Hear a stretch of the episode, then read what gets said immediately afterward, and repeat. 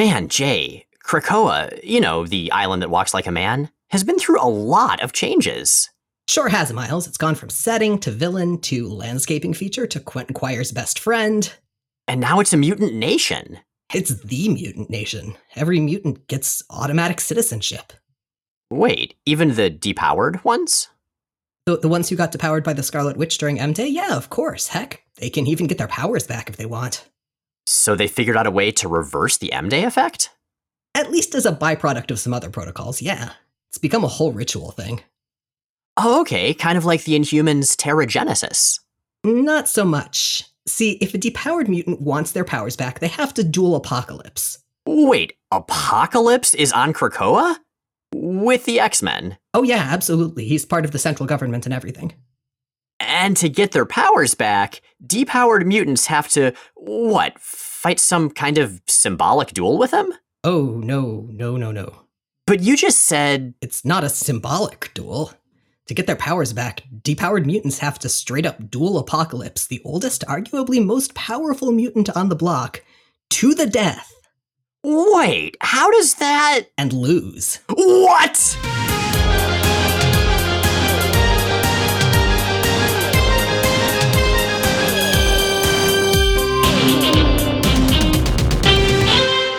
Jay Edidin. And I'm Miles Stokes. And we are here to explain the X Men.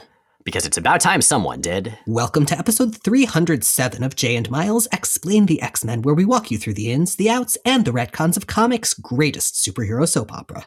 And welcome, miraculously, to another episode of our post Age of Apocalypse coverage. I still can't believe we got through it. There was so much. Honestly, I kind of miss it. I do too. It was it was really good. But there's some good stuff after it too. Like the stuff we'll be talking about in this episode. Yeah, but Onslaught. Well, yeah, what can you do? One thing that is awesome is your Cyclops comic. It's coming out like only a few days after this episode does. Yes, that is X Men Marvel's Snapshots number one. Uh, it's it's a one shot, but it's still technically number one. Um, and it is out on Wednesday, September sixteenth, in a comic shop near you, and also probably on the internets. And listeners, I recognize that I'm biased, but Jay gave me a reviewer copy, which is one of the magical powers that, that Jay has. I mean, I, I just I asked the PR guy. Well, uh, thanks to the PR guy and to you. But I read it and okay, it's it's really good. It's really, really, really good, and I'm so excited for people to have a chance to read it. I am still kind of freaking out over well a, a lot of things about it. So it's it's it's drawn um Tom Reilly did the line art. Chris Halloran is the colorist. They are phenomenal. Like I, I cannot imagine a better art team to have worked with on this. It was, it was such a, an incredible experience, and I love the final book so much. But the really big thing is that um, Tom Orzechowski lettered it. He's lettered like a lot of the X Men, like a lot, a lot, a lot of the X Men. He's the one who was able to get Claremont dialogue to actually fit inside speech bubbles. Yeah, this is not nearly that wordy, but it still feels like a really big deal. So yeah, um, so that's out this Wednesday, and if you like the ways that I talk about the things that I talk about on the show, and specifically, you know, my angles on Cyclops, since it's very much just a Cyclops story, if it's the kind of thing that it seems like you would like, um, you should get it. And if not, I mean, I would appreciate it if you did anyway, but no pressure there. Well, I think you'll like it. I'm biased, like I said, though. I mean, I like it, but. All right, well, we can't talk about that this whole episode because we've got entirely different stuff to talk about. Specifically, as promised in the next time from last episode, we're going to talk about Generation X, but not just Generation X. Ooh, there is actually one incredibly specific point of overlap between Cyclops and the Generation X we're talking about? Actually, it's in the cable comic that we're talking about, but yes. Uh, that's true, and I know what you're talking about. But I'm not going to say what it is. Uh, but yes, as you just referred to, Jay, we are going to be talking about an issue of Cable as well. Because even though the Uncanny episode we did recently focuses on Gene Nation, in a way, this Generation X story focuses even more on them. And the Cable issue that we're going to be talking about is a nice little prelude to that. They focus on different points of them. This Cable issue also extends and wraps up um, a plot line that we saw started back in X Force. We did indeed. And that brings us not to Generation X quite yet, but instead to cable number 15 Shadows. Whoa, we didn't even do any previously backstory for Cable. It's way too complicated, most of it isn't relevant, and the parts that are relevant are covered in the issue. For those of you just tuning in to, you know, Cable existing, he is the adult time displaced son of Cyclops and Madelyne Pryor, herself a clone of Jean Grey. Cable was raised primarily in the future by Scott and Jean, but in different bodies, who got pulled into the future on their honeymoon by the far future uh, time split version of their daughter Rachel Summers in one of her last gestures before she was comatose for a really long time and then died, shunting them back into the past when Cable was around 12. He continued to grow up in the far future, finally made his way back to the past, and was eventually identified as Nathan Christopher Summers, the aforementioned kid of you know Scott and Madelyne, who Scott and Jean had raised. And it's a little awkward, but they're all kind of settling into it. Clear? Of course it is. Crystal. X Men. Who created this issue? So this is Cable 15, Shadows. It is written by Jeph Loeb, penciled by David Brewer, inked by Comrade Champagne and Banning, colored by Marie Javins, and lettered by Richard Starkings and Comicraft. And it features a lot of very muscular people yelling.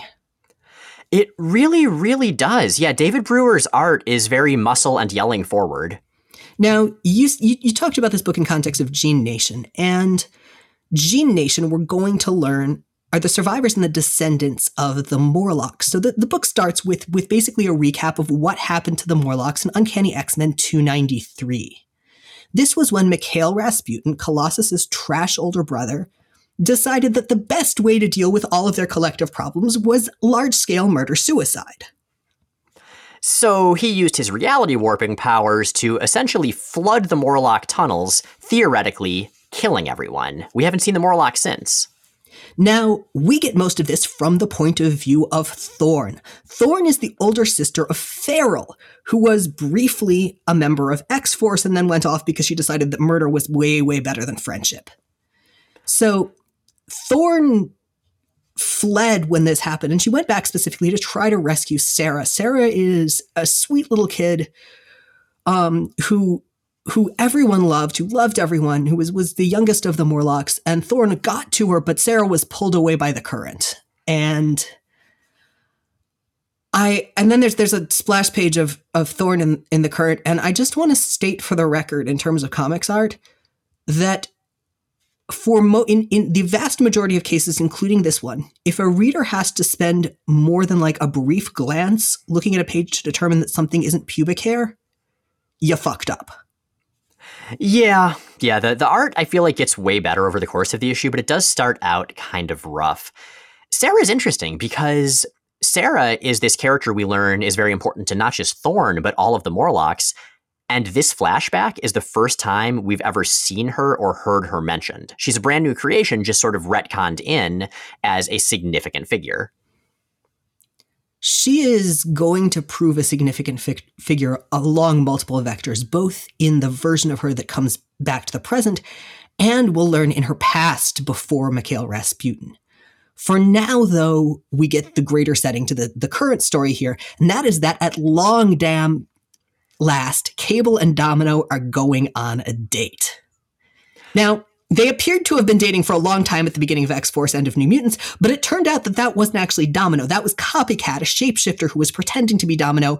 So Domino has been back. It's kind of awkward. They're finally going to try to actually do this thing. And I really appreciate the scenes of both Cable and Domino getting ready for this date. This apparently extremely fancy date because each of them is hanging out with a member of X Force and talking through the whole thing. For Cable, it's Cannonball. I love Cannonball. Cannonball is such a good wingman and also so good at just sort of automatically falling into older brother role. Like, yeah, you know, Cable's kind of his default father figure, but he's also nervous about going on a date. And Sam's going to make damn sure he knows to come back in time. Oh, it's it's great. Uh, one of the things I really enjoy about Cable and Cannonball's relationship is how much it shifts over the course of X Force as a whole, or at least the part of X Force that Cannonball's around for, since as we know, he just left for the X Men. They're they're much more peers than they used to be. Yeah, I feel like a lot of later New Mutants and the first large chunk of X Force is kind of Cannonball's coming of age story. Uh, I completely agree. Yeah, in the same way that um, you know, much of the rest of New Mutants is the rise and fall of Illyana Rasputin. Like those two series put together, I think are a little bit more about Cannonball. Yeah, we should also say as we're talking about New Mutants, um, I haven't seen the movie yet. Have you? Uh, no, I, I haven't because I um that that's that that's not safe, and apparently enough people believe it's not safe that it's actually not playing within a drive of me. So uh, even if I did want to go into a theater, I couldn't. Also, there are some complicated and very good ethical and critical uh, responses to the movie that I'd recommend looking up um, that sound very well done. I am I am in the really weirdly lucky timing thing where by the by virtue of snapshots getting delayed, um, my my period of conflict of interest whereby I cannot actually get gigs reviewing Marvel stuff has extended. So this is the first X Men related movie in years that I have not had to review, and it's very very exciting for me. Congratulations! So maybe I just won't watch it. Oh God, I could I could get away with that. I, kind of want to see it even if everything's wrong with it. I've been waiting so long. Anyway, um, back to cable number 15. So I y- you mentioned that the art gets better, um, but but one of the things that it it does when when you see the actual outfits, I do not understand how the fabric of that dress is interacting with Domino's butt. Um, unstable molecules, obviously. No, it actually works out really well because the dress that Domino is wearing to her extremely fancy date it's actually more like a skin tight jumpsuit with just sort of a shawl draped around her butt. And given that it's a Marvel comic, so of course any date will turn into an adventure, and she's going to need to move around a lot. That's actually quite practical. Oh, if the fabric's sheer, I guess that kind of makes sense. Uh, yes, yes. I'm assuming it's just sheer, and Domino's butt does indeed make sense. I have a lot of trouble telling the difference between things that are intended to be sheer and things that are just someone forgetting to erase lines. Yeah, yeah, that's that's definitely a thing in comics in general. All right, so this date is just goddamn adorable. They go to a super fancy restaurant. It's incredibly awkward, and Domino decides they should play like getting to know you games. Oh, it's freaking great. You're stranded on a desert island. I've been stranded on a desert island. It wasn't any fun. Shut up and listen. You can only have with you one book, one piece of music, and just one other person, who and what would you bring? The book would have to be The Art of War by. I know who it's by. And I'd pick Sinatra at the Sands, 1966. Interesting. And I'd want Scott to be there. My dad. Nathan, you surprise me. Because if anyone could figure out how to get us off that island, it'd be Scott. Um, then it gets really, really awkward because he mixes up her taste in music with you know, Vanessa's. But um, I, I, I want to po- point out also that before they got off of that island, um, they would definitely both end up in tiny cutoffs and also probably have to have a real awkward conversation about Lee Forrester. Uh, well, it depends on when that happened, because at this point in Cable's continuity, he has not, in fact, made out with the same lady that his dad made out with. That comes later. I actually just read that issue a few days ago. It's weird. Well, it depends on when they get stuck on the desert island. I'm just saying. But I was thinking about this. So, you know, it's a really basic getting to know you game. It's extremely reductive. You have to totally overgeneralize. But, Jay, what about you? What book, what album, and what person? Ooh. Like if it's the, the thought experiment version, obviously T is the answer because like she's the person I'd want to spend time with there. But you know, if it's the actual practical stuff, I'd want like a book with you know the big survival guide and um, probably a musical instrument. If, if if I'm going just with favorites, I'll I'll say uh, Midnight Hour Encores by Bruce Brooks.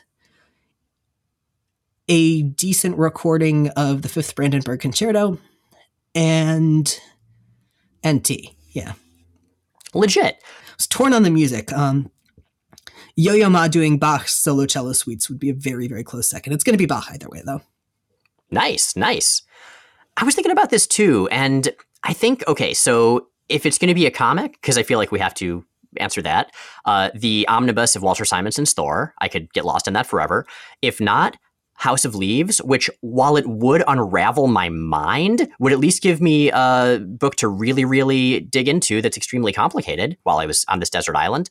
For an album, Nine Inch Nails, The Fragile. And, you know, like you said, you sort of have to choose your partner, so Anna. But if I was being practical, Cyclops for the same reason that Cable chose Cyclops. You know he's not a real person, right? It's a thought experiment. That's fine. Oh, well, if we get to do comics, hmm. If we, go, if we get to do comics, I'm, I'm going to have to go with um, Finder Talisman. Legit. Very, very good choice.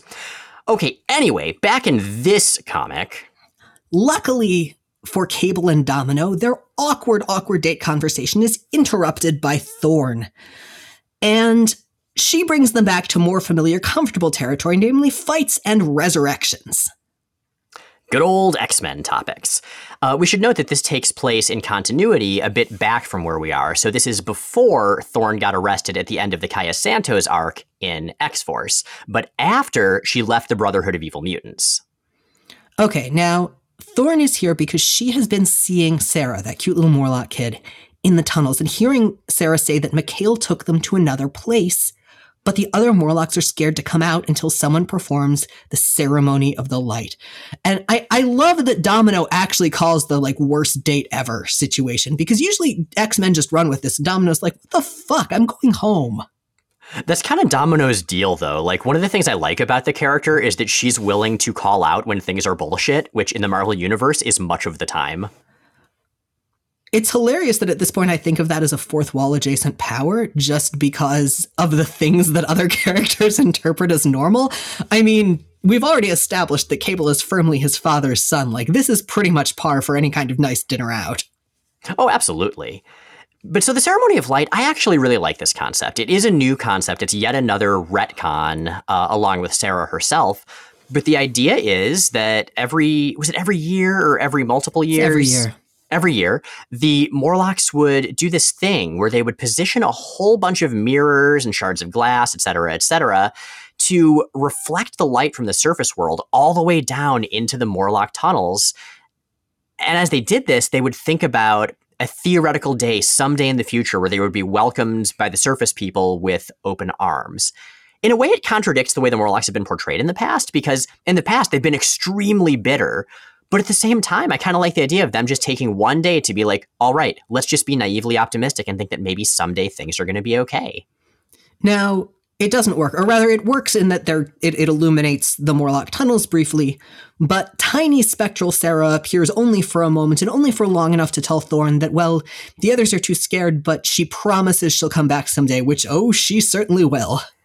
She absolutely will. And in fact, the reason that we're talking about this issue now is that Sarah will turn out to grow up into Marrow, one of the most brutal, significant members of Gene Nation, the group of Morlocks who are killing a whole bunch of humans in 1995 X Men continuity. And who will later go on to join the X Men.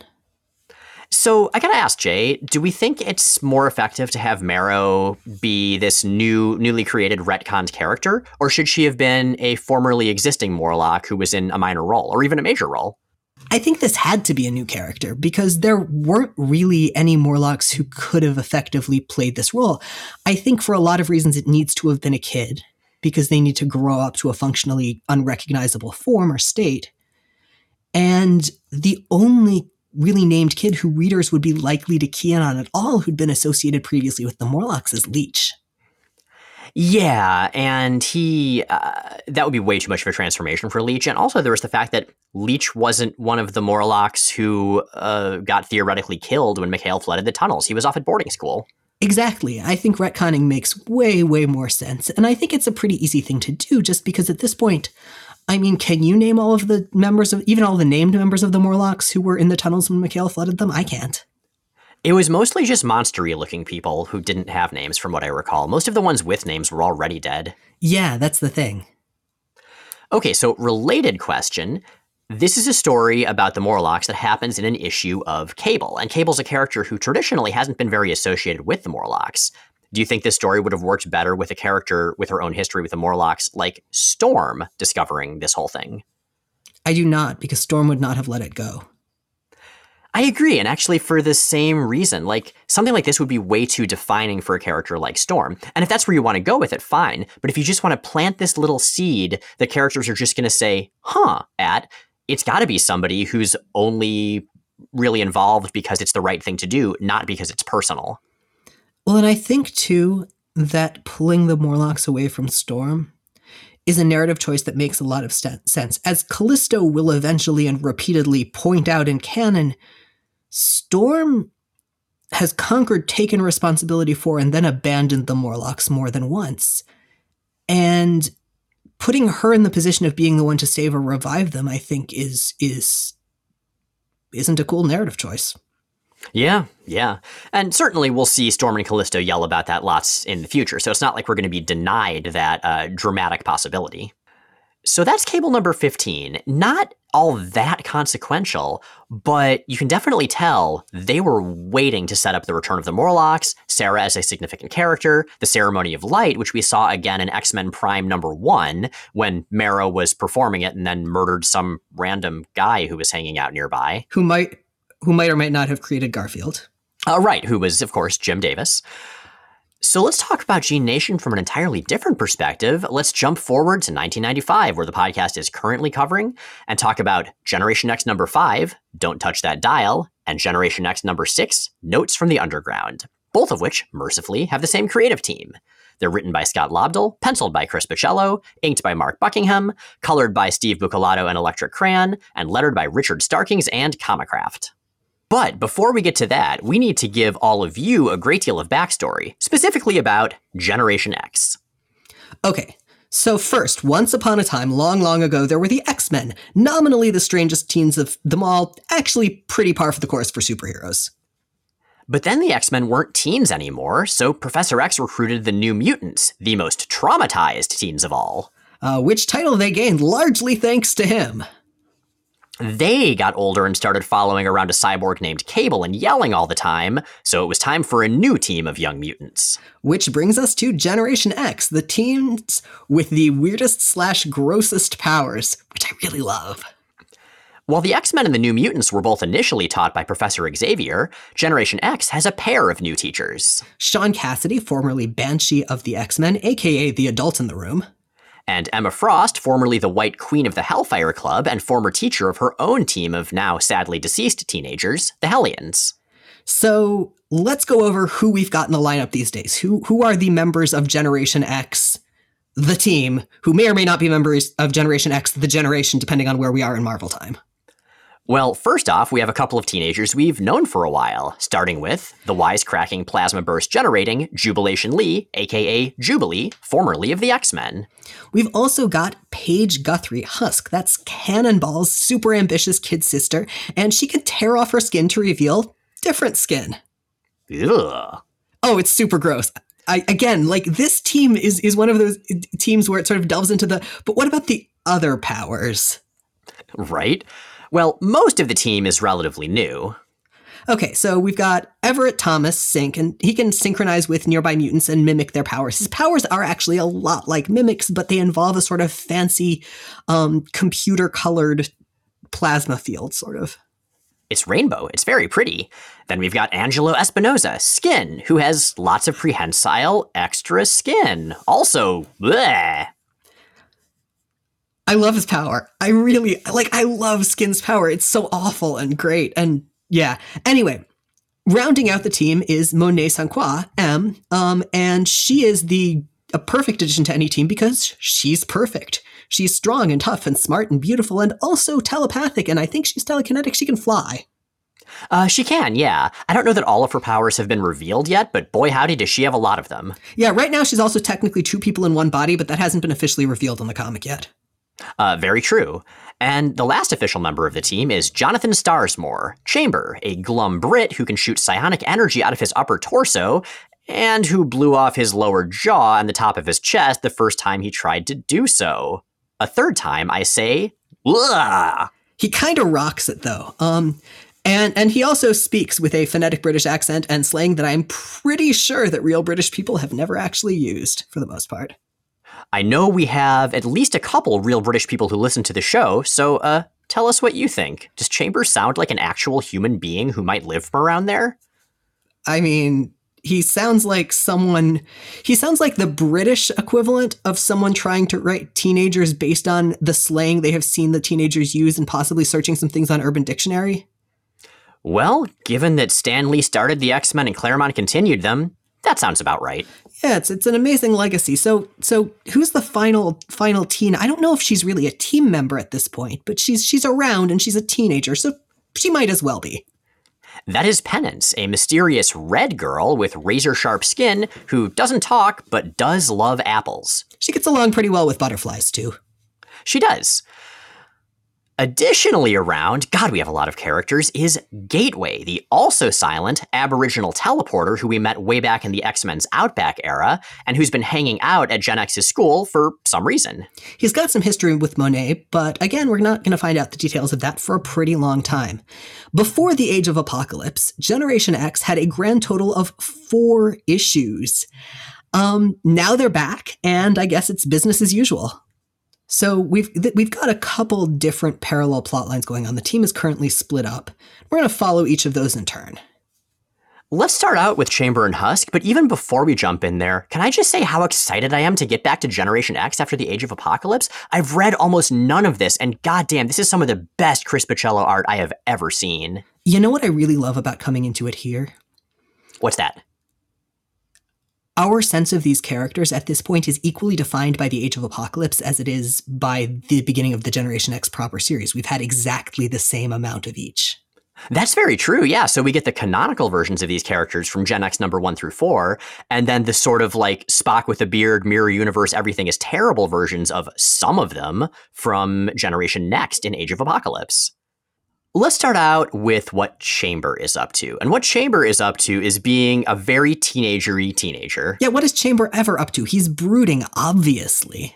He is, but what I appreciate is that since he's hanging out indoors in the basement where he spends all his time away from the adults who just don't understand, he's wearing his jeans, his leather jacket, his chains, his gothy leather face wrap, and then he's just in his socks. Like, I know you're not supposed to wear shoes indoors, so this makes sense, but it's so incongruous and adorable. I will confess that that is a very J. Edidin outfit. Yeah, okay, I totally believe that. Like uh, down down to the and socks. so Chambers down here watching TV and just throwing out that British slang that you mentioned is very implausible. But suddenly, Gateway in all of his tiny, squinty, maybe kind of offensively caricatured glory, suddenly Gateway's down there hanging out and messing with the TV.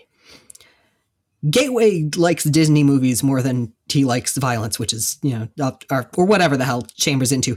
Gateway also is here to have a psionic conversation with Chamber, who, who has low key telepathic powers.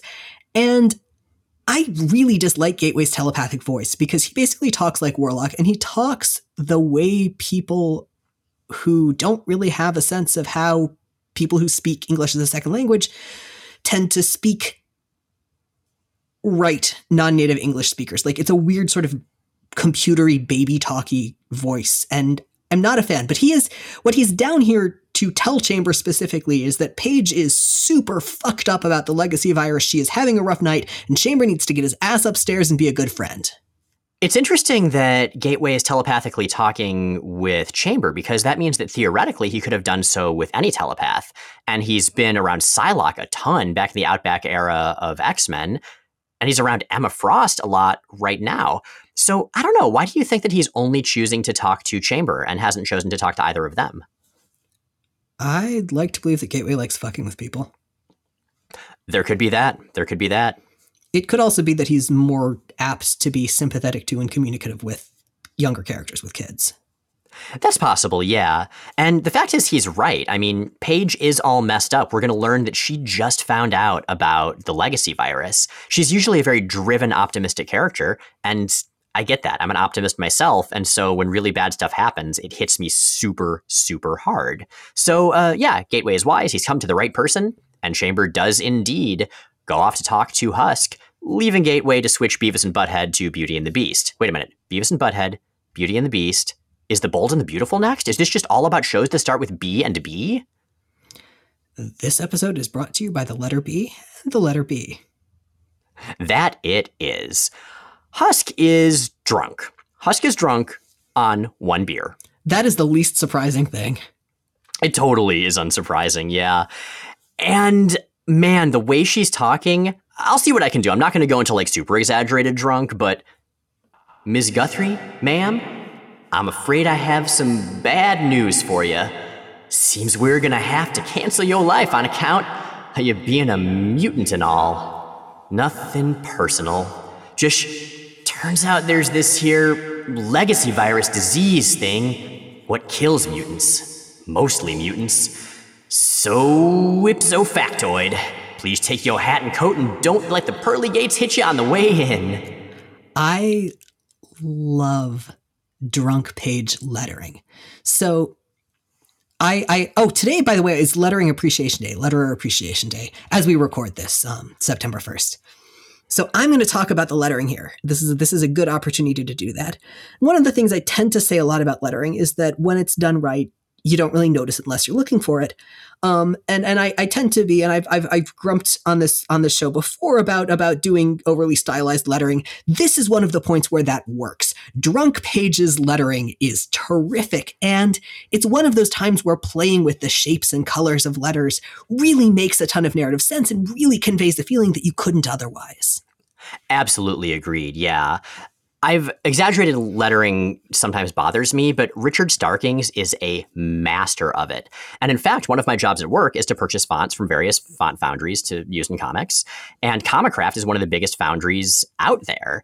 Richard Starkings is one of the people central to it. I believe he's the, the founder of it. Yeah, Comicraft and Blambot are, I think, the two largest um, sort of foundries for, for specifically comics lettering fonts these days this is fun. It's a really, really well done balloon. And it's one of the things that you'll notice if you look over to the visual companion is that it doesn't affect the legibility or the pacing at all. Like you can clearly see what it's saying. You can, and, and you can get from, again, the, the, the lettering style is a clear sense of the inflection in it. It's great. But it makes sense. I mean, it, it's a little weird to me that Paige hadn't heard of the legacy virus before. Yeah, that struck me too. Maybe it's just that we, the readers, have been hammered over the head with it so much, so we just assume everybody knows. But it makes sense that it's hitting her this hard. She's wondering what's the point of anything? What's the point of all the effort that she's been putting forth if you can just die out of nowhere for no reason? And Chamber, you know, walks her through throwing up and cleaning up. He scolds her, but he's basically a, a good friend about it.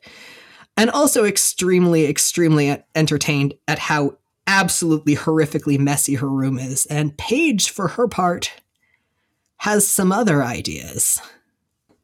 Chamber says, You would have to straighten up to earn a mess. Maybe you spent less time studying? Maybe, Jonathan. I just ain't found something more interesting than studying. Yet. Paige, you're drunk. Am I, Jono? Yeah, you are. And we cut away, and you know, it's an awkward scene. It also reads as very teenage real in both good ways and bad. Aw, teenagers. Banshee, meanwhile, being even more handsome than usual, somehow is hanging out in the Danger Grotto, the Massachusetts Academy's equivalent of the Danger Room, with Penance. Ooh, question. Can can we say that Chris Bachalo Banshee is parallel to Alan Davis Nightcrawler? Uh, yes, yes. Those are both characters that are handsome to begin with, but under the pen, well, pencil of those artists become breathtaking. Ooh, and they both wear turtlenecks well. Maybe that's the secret. You have to be drawn by an amazing, iconic artist, and you have to wear a turtleneck. I'm going to try to do both of those, but uh, maybe once it's less summery out. Good luck, my friend. Good luck. Banshee's been going through language textbooks, one after another, trying to find some language that Penance will understand or at least respond to. My take, though, I think she's just a cat, basically. It's not that she doesn't understand, she just doesn't give a shit. She's just hanging out near a person and ignoring them. I mean, she's really in it for the apples he's handing her. There is that. What Banshee's in it for, aside from just being a decent, handsome guy, is trying to find excuses to not talk to Dr. Moira McTaggart, his ex girlfriend, and as the world has recently learned, the first human, well, hmm, everyone thinks she's human, to have been infected by the legacy virus. He doesn't know what to say. So he's just trying to direct his compassion in a different direction where he does know what to do, or at least where it's lower stakes. Yeah. Yeah. As he heads home, though, he finds that Penance was paying at least some attention because she's already there, sitting on the top of his fridge thus adding evidence to my theory that she is, in fact, a very sharp red cat. Okay, so you say, but apparently also high percentage wolf dogs will do that? Really? That's yeah, amazing. and I am never going to stop finding that hilarious. Oh, geez. Although if they're high percentage wolf dogs, then they're probably like maybe not super safe to be around. So uh, if you see a high percentage wolf dog or penance on top of your fridge, uh, maybe back away slowly. I mean, I would argue that penance is probably more likely to accidentally severely injure you, but No, I mean with with with with high percentage wolf dogs, like knowing how to handle them properly and knowing how to do things like establish um, pack structure and how wolves work as opposed to how dog work, dogs work because they're very different is really important. And I have very strong feelings about people who get wolf dogs and don't know this stuff. But that's not the point here. the point is that if you do, you know, I assume fill all these qualifications, know what you're getting into, have, you know, a, a, a very wolfy wolf dog who lives in your home, you may theoretically sometimes come home and find it sitting on top of your refrigerator, which is never not hilarious when I imagine it. You know, I heard from the first Wolverine movie that there's an old Native American legend that Wolverines would sit on top of your refrigerator before they howled at the moon. Fuck you and fuck that movie. I love it so much, and you do too. I do, I do, um, I, I do, and I love it largely for for the fact that only the prop department had any idea that Wolverines weren't wolves. yeah. Well, anyway, all of that very much aside, it's just a nice little charming scene and not much happens but one of the things i like about generation x as a comic is that storytelling wise it takes the time to create these little connections. New mutants was always above all else about the connections between the characters about the fact that any two of the characters had a very defined and also evolving dynamic between them. So is generation x. And visually every single panel, every single page is a chance for Chris Bachalo just to throw in all these little details. Like there's a note on the fridge saying that Sean has to buy chocolate milk for Terry. There are still moving boxes everywhere because remember, Generation X just got started at this long abandoned school. Oh, it is a visual delight. Bachalo and Javins, because this is this is in particular, and I think Penance is a great opportunity to really use color. Well, in general, this is this is a comic that tends to be really bright. Like this is an era where I think of comics being sort of not not exactly dull and desaturated, but at least cacophonous, and Generation X just feels really cleanly bright. Yeah, which won't always be the case with Bachalo's art. There's a period, I think, about 10 years later where his art is just a bunch of shapes banging into each other for a while. Oh yeah, I think I think of that as the the etch a sketch on a bumpy bus period. Pretty much, but this is great. So let's talk about the main part of these two issues of Generation X, namely the parts that feature more of Generation X. So Jubilee, Synch, M, and Skin are hanging out in New York City. They're taking in the sights, they're buying some apples for penance, since that's basically all they know about her. And in Jubilee's case, they are getting knocked down by the Fantastic Four's Thing, who is pursued by a crowd of excited fans. And I love this. I love the idea that this sort of thing just happens in New York City. Like you're doing something totally mundane, and then, I don't know, like fucking Stilt Man comes walking through on his way to submit a job application somewhere on stilts because you know he does. Of course. Uh, also, I really appreciate that the thing has no idea who Jubilee is. Like, Jubilee's a wonderful character. I like her a lot, but uh, seeing her kind of be disrespected by the adults who she's positive think she's amazing is very satisfying sometimes. Yeah, yeah. So, Jay, you live in New York City. Does that actually happen with, you know, uh, superheroes or famous people in general? So, allegedly it happens with famous people, but the thing is, I'm most, I'm pretty much face blind. And so it's entirely possible that I've had celebrity encounters in New York City directly or at a distance and just haven't realized it. Um, I will say that people I know who've lived there longer definitely have. Um, in fact, she basically had the the Jubilee thing happen. Thing happen. Not not exactly actually. Um, she uh, Jake Gyllenhaal apparently was not looking where he was going, and and the two of them bumped into each other, and she dropped a bunch of stuff, and apparently he was very friendly about like helping to pick it back up. That's all I really know about that. Oh, and um, a friend of ours was worried for a really long time that Janeane Garofalo would think that he was stalking her because they lived near enough to each other that he perpetually found himself like a block behind her on commutes. Oh, oh, that's very awkward. I hope she wasn't too freaked out. I have no idea. But um but yeah, no. So um I guess that's stuff that happens again. It hasn't been part of my experience of New York City that I know of. Okay, okay. Well, I'm also wondering if it happens to the delightful little turtle who's randomly wandering by in the corner of a panel with racing stripes and the number five in the same font as from Speed Racer's Mach 5 painted on its shell. Bachalo just does this. He's like Yoshitaka Amano in Final Fantasy art. There are always just little critters randomly wandering around for no reason. I love that turtle. I mean, you love Speed Racer and it's in a Gen- Generation X comic. Of course you do. Also, turtles are good. Turtles are pretty good. I am a fr- I try to be a friend to reptiles. Hmm, that's wise. So Generation X is here a killing time because they're supposed to meet Emma Frost at the Frost Foundation, her rich people business, soon. Unfortunately, while three of them are ready, Monet is entirely unresponsive. She's just standing stock still, staring off into space. Not the first time this has happened. Um, now, this, as as we'd alluded to, is is a byproduct or is intended to be a foreshadowing of the fact that she's actually her two younger sisters sharing um, sharing a body. Long story, we'll get there later. But mostly, what it is in context is inconvenient because on one hand, she's fairly small. They should be able to pick her up. On the other hand, she's super strong and she's got some powers. So if she doesn't want to go anywhere, she's not going anywhere. There is this delightful panel of Jubilee, Skin, and Synch all just bracing on each other, trying to budge Monet at all, and her just absent-mindedly looking in a different direction. Bachalo does physical comedy so well. Like everyone's body language is extremely exaggerated, and it totally works. So I mentioned sort of the, the Nightcrawler Banshee parallel before, but this too really made me think of Alan Davis because Bachalo and Davis are both really masters of this kind of physical comedy, and they do it in very different ways. They've got very different styles, but the result is a really similar feel, which is very cool. It totally is, yeah.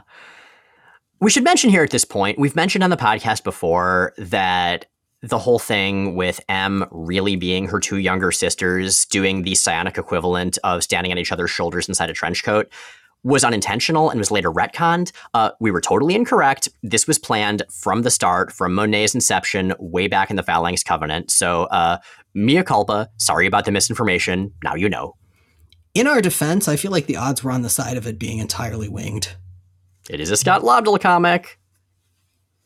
Well, and it's not very well done. yeah, that's that's true. Um, it gets interesting later, and then it gets really, really weird. So while they're hanging out trying to figure out what to do about M, Skin runs into an old acquaintance. He's actually from New York City himself. Apparently, everybody in the city thought Skin was dead. So Angelo does what you do under those circumstances, which is take the guy aside, shove a finger down his throat, and threaten to suffocate him if he tells anybody that he saw Skin. Um, this is basically also the Charles Xavier approach. Uh, yeah, but with like cramming yards and yards of your weird floopy gray skin down somebody's throat instead of just mind wiping them. I feel like it's more straightforward, possibly more ethical. Hard to say, but man, again with that gross but effective powers trope we keep, coming back to in Generation X, very much that. That's the thing. Skin's power sounds terrible. He's got extra skin and it's prehensile, but the way he uses it is often just so brutal and merciless. That's one thing they really didn't get right in the Generation X TV movie.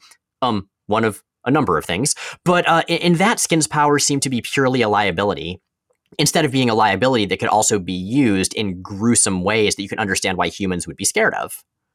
The more I read of this, the more its spiritual successor, or at least its its first spiritual successor, feels like the the first Jason Aaron Wolverine in the X Men series, with actually Bachalo on art.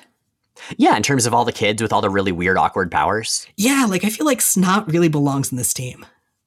Yeah, totally.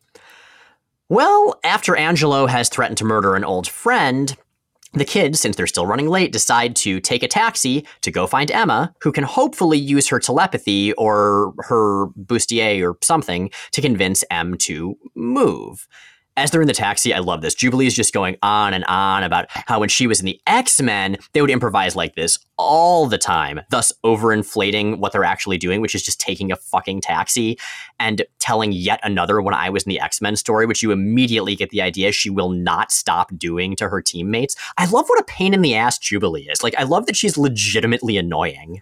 Yeah, I mean that's true of all of these kids. Like they're they feel very very real in good ways and bad and all of that is what part of what makes them feel fleshed out as characters like none of them feel like the you know too perfect to quite work because they're all difficult and complicated and very human and again, I think that's one of the ways that at least early Generation X is a completely worthy successor to New Mutants. Yeah, agreed. Unfortunately, before Jubilee can be even more of a pain in the butt, the car is smashed, the driver is killed, and as they get out to see what's up, they find all these corpses staked to the wall with bone shards in front of a painted tic tac toe board. This is, by the way, at their destination. So these are these are um, Frost Frost Foundation employee. I, I think it's it's it's sometimes sometimes it's Frost Foundation, sometimes it's Frost Industries, sometimes it's Frost Enterprises. I believe it's Frost Foundation here, but these are these are employees and ser- security guards from the Frost Foundation. Do you think that sometimes they're called the Frosty Friends? I don't. Oh, well, I'm going to call them that, and they're dead, so they can't tell me otherwise. Wow, harsh. The kids immediately suit up in their rad red and yellow uniforms because, of course, they do, even as they get a telepathic message from Emma Frost telling them to stay the hell away. And this is very New Mutants. This is a bunch of kids in completely over the he- their heads being gung ho about trying to do the right thing anyway. And of course, they they don't. They head straight into the elevator, which is immediately attacked by Hemingway. He's there. He's got his little knit cap. He's got his pipe. He's got a six-toed cat, and he's like, "Anyone want to wrestle?"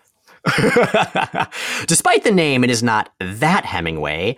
Instead, it's this enormous gray dude who looks kind of like if Sam Kieth's The Maxx was, well, gray, but was also covered in these bone spurs and body armor that kind of intermingled with the bone spurs. But Bachalo does hulking monsters so well, and Hemingway is like the quintessential Bachalo hulking monster. Yeah, absolutely. The kids, being uh, well trained, dodge out of the way of all the smashy and paley badness and confront Hemingway, who's surprised to see his own kind, not humans. He was figuring he was just murdering more humans, which, by the way, he totally helps murder the humans down below. Jubilee's kind of offended about being called his kind. We're Generation X. We don't have a kind. And I really appreciate two things. One, that she yells that as she and Synch are charging into battle with her very colorful powers. And two, that in her word balloon, Generation X is just the logo of the comic. Sometimes that bugs me, but I feel like Jubilee is allowed to do that. Well, a specific power of Generation X in connection to their deep, deep but irony-based connections to popular culture and entertainment is the ability to speak in logos. Oh, okay, so you're saying that if we were just a couple years older than we are, uh, instead of just being able to, I don't know, buy avocado toast instead of a house, we would be able to speak in logos? Well, we're we're like we're cusp millennial generation X, depending on which calendar you're going after. So all we can really do is die of dysentery in like bright green on black backgrounds. Oh, I, I feel like we um we did not luck out there. No there's this great panel of these translucent images of Jubilee flipping all around Hemingway and zapping him from various directions. It's hard enough for an artist to draw motion coherently across multiple panels, but Bachalo here draws it completely coherently within one panel. It's it's so good. And after that, Synch uses his rainbow aura thing to somehow knock Hemingway through the wall. Like, I guess Synch synced up with Hemingway's I am very strong powers and thus did a blast of pure strong. I mean, let's be fair, Synch's powers are basically fancy CGI as plot requires it. I don't feel bad about that. Behind the rubble created by all of this destruction is. Hey, it's Artie Maddicks! It's the little pink kid from X Factor! I love that kid! Oh man, okay, so for any listeners who weren't around for many, many, many, many episodes ago, Jay, who is Artie Maddicks and why do we love him? Artie Maddicks is a pink kid with a huge head whose father turned Hank McCoy briefly back from his blue form, but was associated with him at the corporation where he originally took the chemicals that turned him into the, the blue furry beast. Um, in, as part of a horrible experiment in hopes to turn Artie human. However, he was eventually attacked by his own allies. I believe they're right, yeah? Oh, it's been so long, I don't remember. Anyway, bunch of bad guys. Um, killed Dr. Maddicks, who in his last move told X Factor, okay, it's okay, you can just take my kid, take care of him. Artie speaks entirely in projected images. He's awesome. His BFF is Leech, who is also awesome. They are collectively the eternal adorable Moppets. They are. They're the pink kid and the green kid. I love them so much. And spoiler, they're going to be major players in Generation X for a long time, and I'm so excited we get to see more of them. Oh, right on. Now, the last time we saw Artie and Leech, because they're pretty much inseparable at this point and will be, well, up until even the present day, they were at St. Simon's Boarding Academy in Exeter. They've been there since the X Terminators miniseries in the Inferno crossover, so for quite a while. They were raising some hell with Taki, yeah? They were. They were raising some hell with Taki the Whiz Kid. So Artie quickly shows the kids who rescued him some imagery of what happened to Leech. And one of the things I like about Artie's powers is they're not always literal in their portrayal of what he's thinking about. So in this case, we see Hemingway and some scary looking spiky lady carrying Leech away, but they're carrying him up these irregular stairs into this evil faced demonic tree with signs that say ugly mutants only and secret entrance painted all around. Like it looks all nightmarish because that's how Artie sees it. He's a kid and he's scared. Oh, Artie's so good. He is. So where's Emma Frost? We know that she's around here somewhere. This was where she was supposed to meet the kids, and we know that she was able to easily send them a telepathic message. Emma is uh, cinematically captured. She is tied up with a ton of ribbons or some kind of tape. It's that flat stuff that's all over the 90s for some reason. Uh, that that's not dryer tubing. Um, on top of a uh, grocery butcher display case full of human bones. Did they just bring that for dramatic effect, or was it already in her office? This part's confusing. It almost seems like she's in a grocery store, so maybe they're not in Frost Industries. It's kind of ambiguous, but everything looks pretty cool and creepy, so, like, that's fine. I'm going to go ahead and call this disco mortician syndrome. Ah, okay, that makes a lot of sense. Where you've got the buildings and businesses around Gene Nation just paying no attention to continuity. A listener recently mentioned, I'm sorry, I don't remember who or I would credit them, that apparently there was a, an editor's note at one point after that issue where there was the morgue that looked like a destroyed nightclub, that that was just straight up an error. So uh, apparently we weren't the only ones that noticed that something was wrong. I can't accept that. I'm sorry. I, I am Team Disco Morgue for life. Team Disco Morgue for life. And death. yes, also that. So the scary looking woman we saw, who, no surprise, that is in fact Marrow of Gene Nation, is painting clown makeup onto Emma's face with presumably the same paint used for the tic tac toe game downstairs. I thought the tic tac toe game was done in blood, and that's what I thought was going on here at first, but there are paint buckets, and like one of them's green, so I think this is just paint. I think so, yeah. I actually kind of like this. I like the idea that Gene Nation is that cavalier about murder, that they're just like fucking around playing tic tac toe and making people look dumb with buckets of paint amid all the carnage.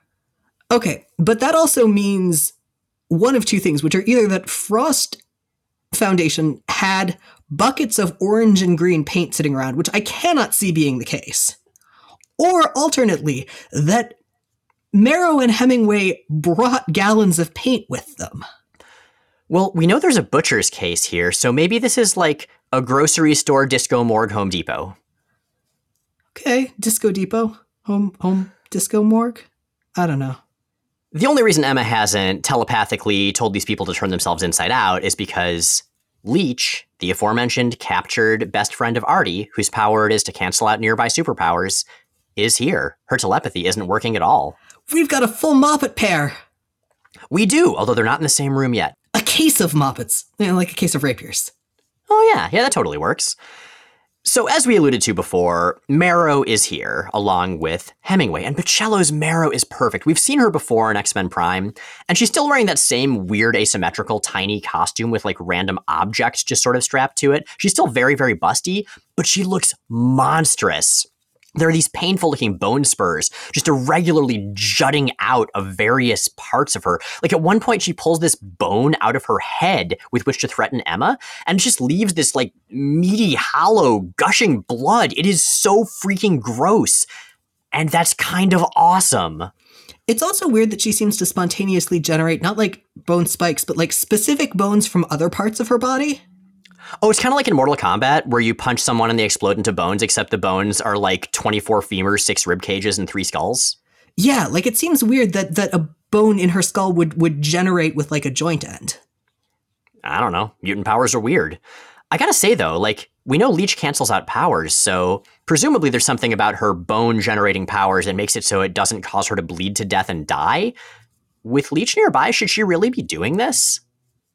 I assume, based on where he is, that his powers are only affecting Emma, or at least are are affecting a narrower radius. Maybe, maybe. Well, Regardless, when Emma asks Marrow why they killed all these those people in the disco back in Uncanny, Marrow's pretty confident in her answer. Because they were human. Because they got to live and laugh and party upworld while my ancestors, the Morlocks, were always sentenced to muck and mire and mud. All that. And we felt like it. Marrow's to be on the X Men for a long time in the future, and that weirds me out because she is like super evil at this point. Yeah, I mean, she's definitely a mass murderer. We learn that these two members of Gene Nation, Hemingway and Marrow, captured Leech not just to use his powers on Emma, but also because, according to them, he's the last one of the weak, cowardly original Morlocks, so he has to die. But wait a minute, there are plenty of other Morlocks around. Caliban is right over there in X Force. The Callasantos sisters are in jail. We just talked about one of them in that cable issue. Skids, she's off being sad in space because her sex got interrupted and then her boyfriend got melted. Maybe they mean that he's the last of the original Morlocks who is both tractable and reasonably accessible. That that may be true. So Emma, realizing that Leech is really the only reason that she's powerless, just uses her bondage rig that she's in, made of ribbons, and just swings out, kicks Leech in the face, and knocks him unconscious, which is the most Emma Frost move I can think of. She does apologize first. Uh, true, but I have a feeling she doesn't fully mean it. And at that point, her telepathy's back. She damn near fries the brains of Gene Nation. Like the art shows them all looking hollow and skeletal. That doesn't make literal sense that telepathy would do that, but it does make kind of emotional, visceral sense. So I'm fine with it. Well, she also makes it clear that what she did should have fried their brains, but for some reason they are inured to it for no reason other than that they're evil evil's very powerful. It's uh gives you a five damage resistance uh, every time. It's because good is dumb. hmm The rest of Generation X uses Synch's rainbow aura and its ill-defined nature to track down Emma, and they get there just in time, not to save Emma, but to at least I don't know about stop her, but maybe distract her from murdering the helpless members of Gene Nation because Emma is, first and foremost, a fairly good teacher, and she's not going to murder these people right in front of all of her students right now. She's taking a different approach this time. Exactly. As all this goes on, we the readers are not the only one watching voyeuristically, so is Dark Beast. You know, the version of Hank McCoy from Age of Apocalypse, the wicked geneticist who doesn't give a shit about human or, for that matter, mutant life. Yeah, he escaped the Age of Apocalypse. He's hanging out in Earth 616 now. And he decides to just blow the whole place up and kill everyone. He's expedient. He is. Thankfully, they all survive because Emma got a one instant telepathic note from a familiar presence nearby. We're going to learn that she and Dark Beast have weird, confusing, randomly retconned history. For now, it's just a hint. Yeah, we've I think we've done a cold open about that. I think you may be right, yeah. So the heroes all escape the rubble of wherever the hell they were, leaving Leech to ask White Queen? Yes. Please don't kick Leech again. Aw.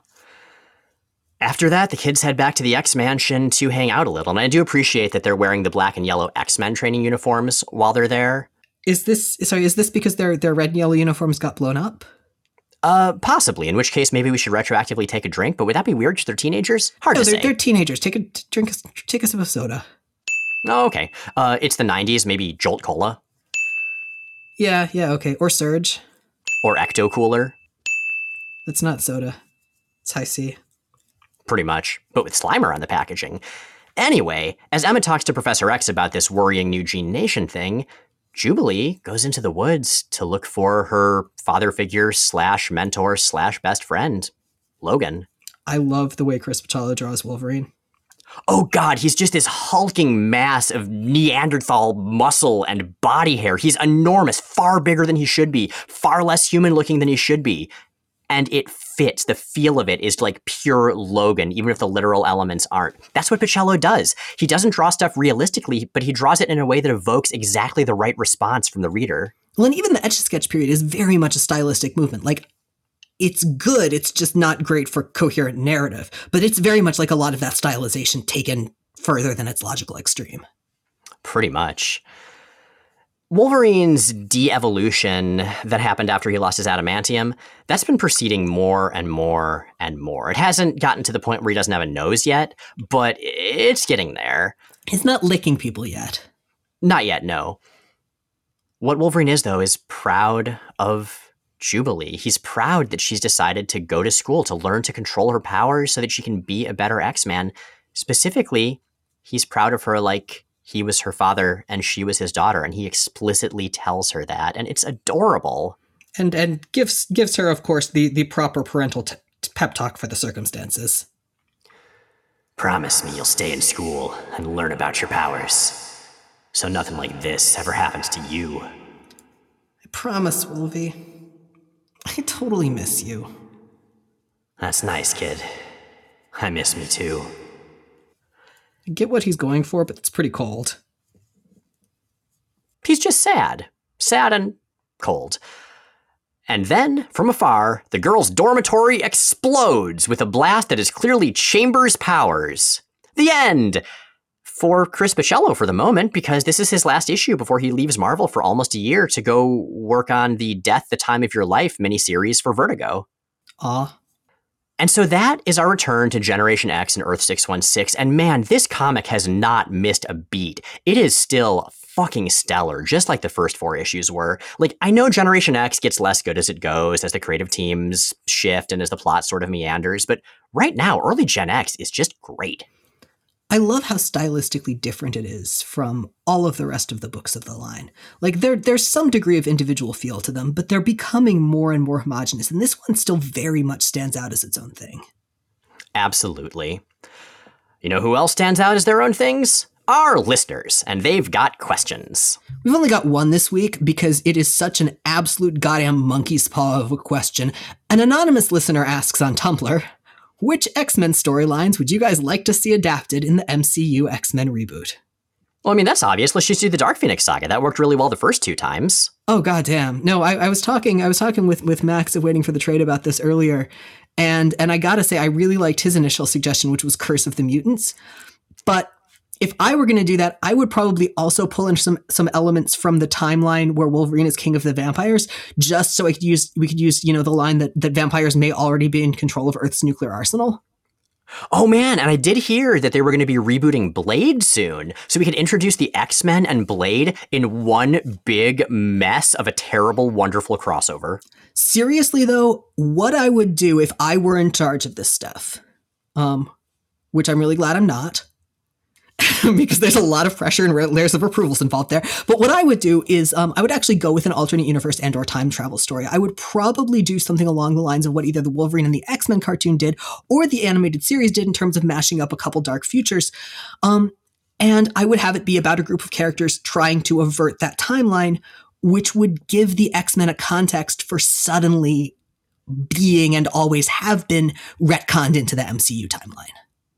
I really like that, yeah. And I think one of the reasons I most like it is that it's hard to do a first X Men story.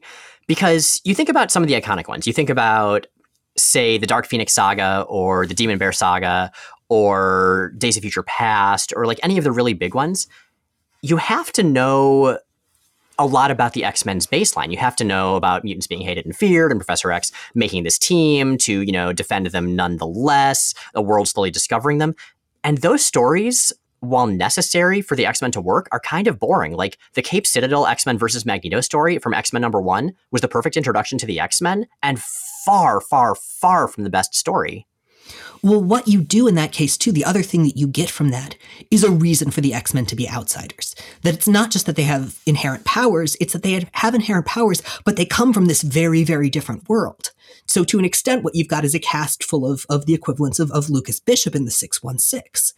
Not precisely, but characters who are coming from a paradigm that's that's pretty much primed them to not trust anyone and with attitudes and with with a setting and, and a context that primes the rest of the world not to trust them.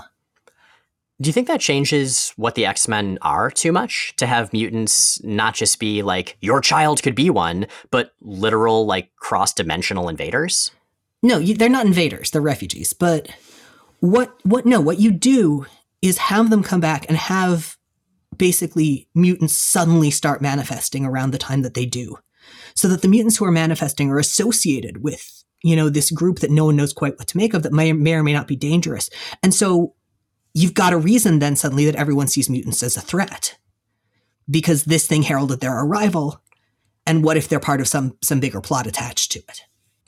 And I guess that's not without precedent. I mean, the big event in the Marvel Cinematic Universe right now that everything revolves around is Thanos' snap, which was like one of the most civilization defining events you can possibly have. And so, if we're in a world where that sort of thing has precedent, where that sort of thing happens, maybe it fits a little better than it would if the mutants incursion slash arrival just came out of nowhere and again, this is this is all thought experimenting. This is all assuming that they could do it exactly right, and you know that I I got to pull the strings on this. But I think that that I think that that is the most organic and effective way you could work the X Men into the MCU and the concept of mutants into the MCU. And I think again, part of why I like it is you'd, you'd get to work with the the X Men's original purpose. You'd get to have them as as this sort of the anti-establishment group and as as the the resistant group whom other superheroes mistrusted with varying degrees of validity. You'd get to have mutants a thing, but you'd also get to have a context that was very distinct from the comics. I think that adaptations tend to fare the least well when they're basically next door to the original, when they try so hard to hew to the original content that they they never quite are able to take off that they're on their own that they they end up basically bogged down by it rather than using it as a springboard. Hmm. Yeah, either way, I don't think there's really a transparent way to work the X Men into the MCU, with the MCU being so different at this point than the Marvel Universe in which the X Men originated. I mean, Curse of the Mutants. Curse of the Mutants, co starring Blade. Perfect. We're a fully listener supported podcast, and certain levels of support come with on air acknowledgement from various fictional characters and concepts. Let's hear from the good old angry Claremontian narrator.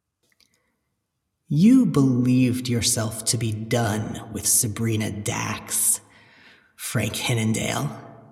But they have proven far more resilient than you could possibly have imagined.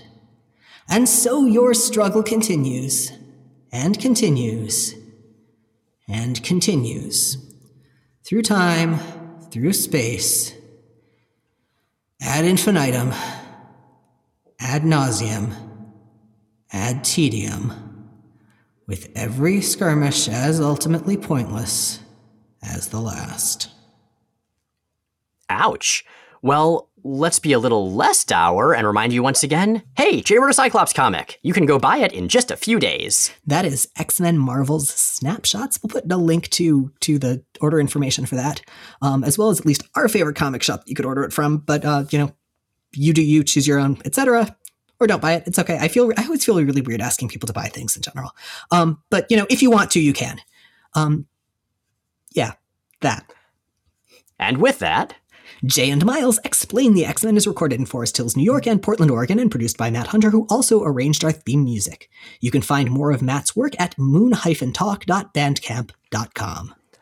New episodes come out most Sundays on iTunes, Stitcher, Google Podcasts, Spotify, and at explainthexmen.com. Check out explainthexmen.com for visual companions to every episode. Our show is 100% listener supported. If you'd like to help us stay on the air and ad free, check out the Patreon link at the top of explainthexmen.com. Next week, we finish our post apocalypse world tour with Excalibur as. No, we don't. We don't? X Men Marvel Snapshot will have just come out. Whoa, whoa, wait. Do I get a week off to celebrate? Hell no. I'm going to interview you. What?